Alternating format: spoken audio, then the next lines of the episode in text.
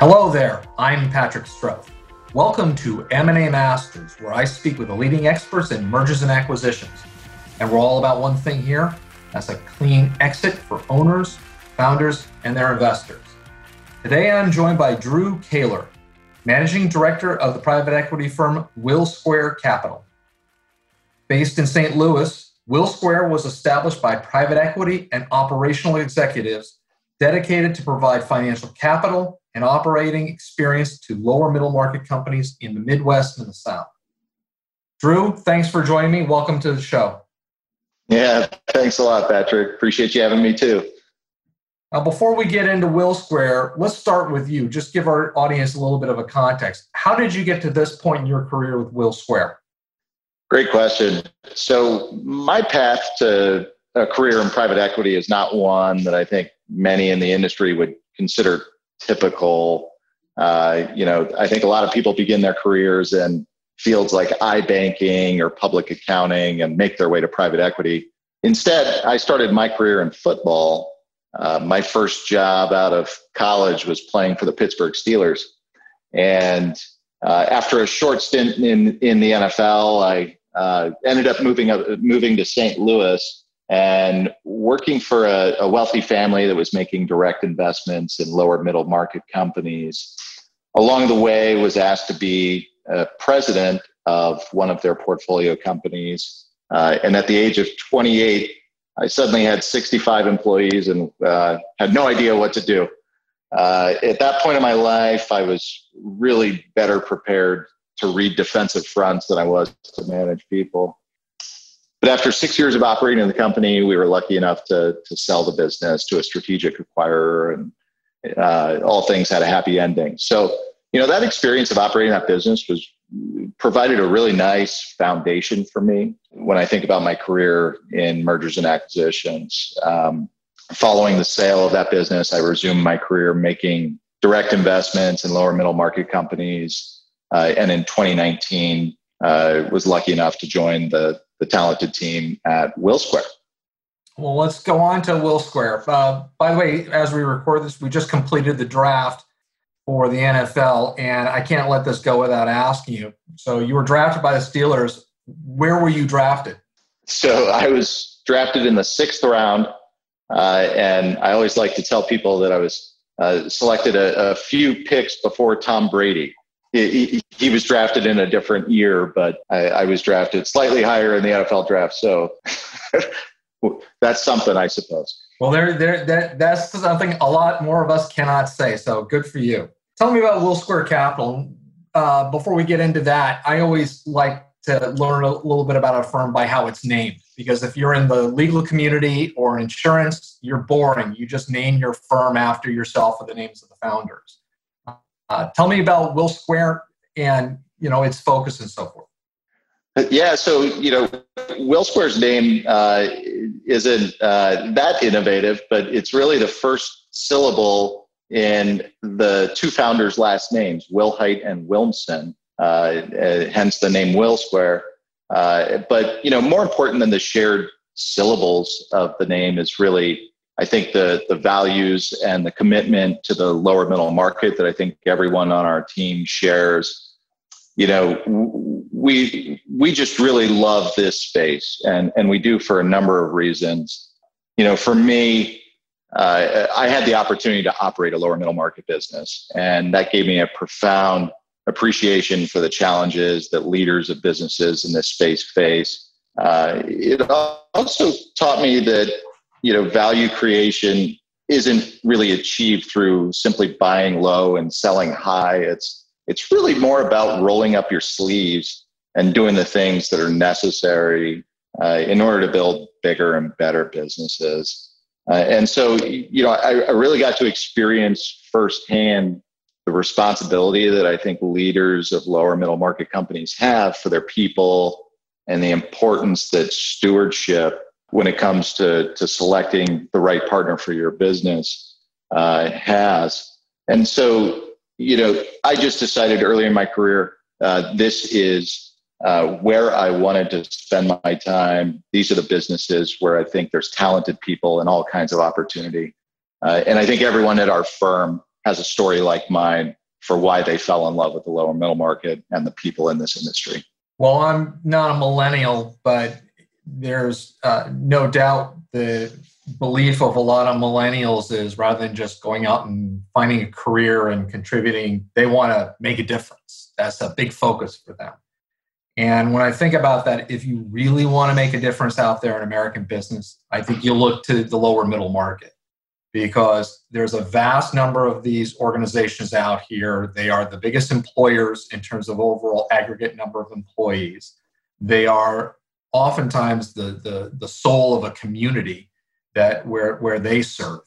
And it's a shame because if you're in the lower middle market, you're not involved with mergers and acquisitions on a daily basis. You don't have in-house corp dev facilities and resources. So when the opportunity comes or the idea comes to think about an acquisition, and everybody thinks about acquisitions either to be acquired or to acquire, they default to the brand names and the institutions out there. They don't know any better because they haven't been around. And so, unfortunately, when they turn to the larger institutions, what ends up happening is they'll go to an institution who will overlook them so they won't be as responsive.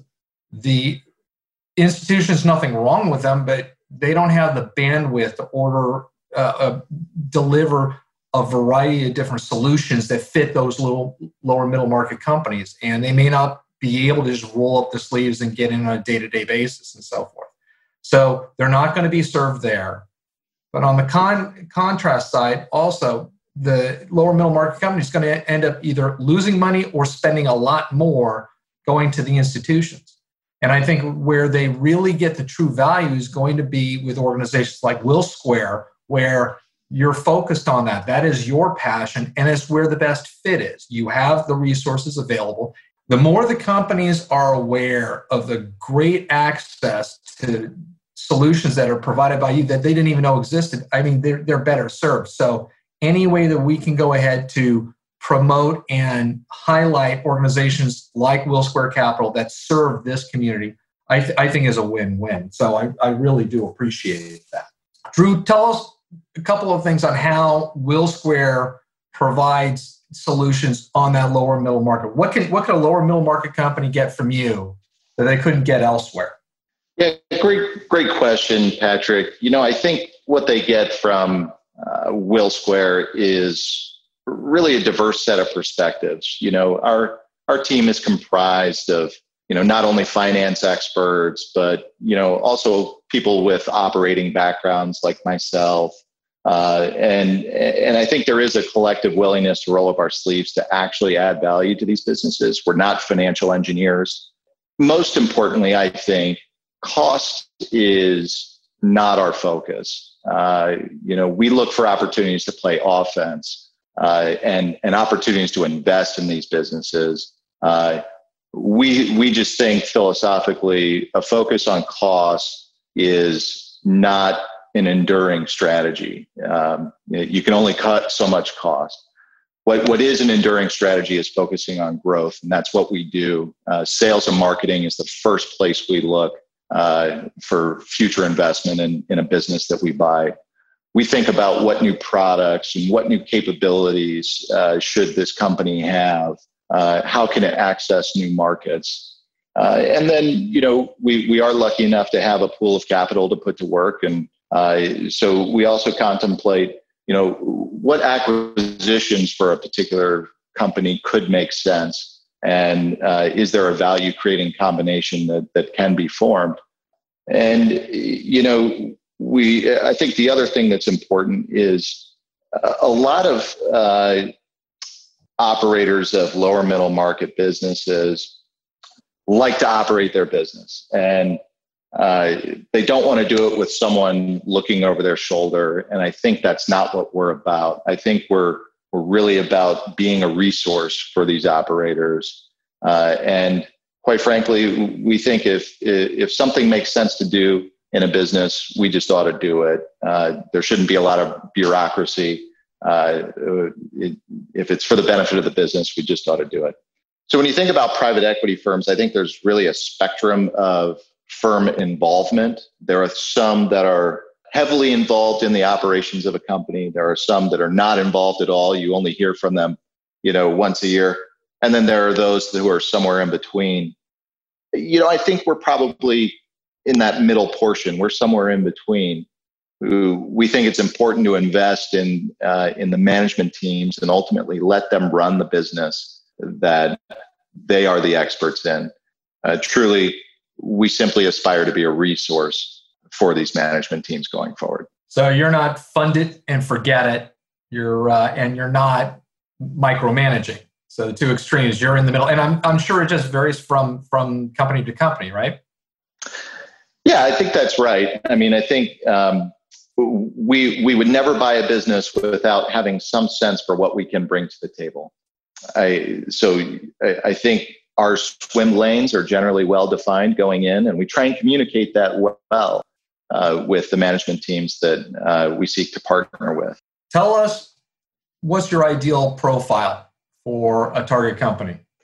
Sure. So, as a firm, we focus on businesses generating between three and 10 million of EBITDA.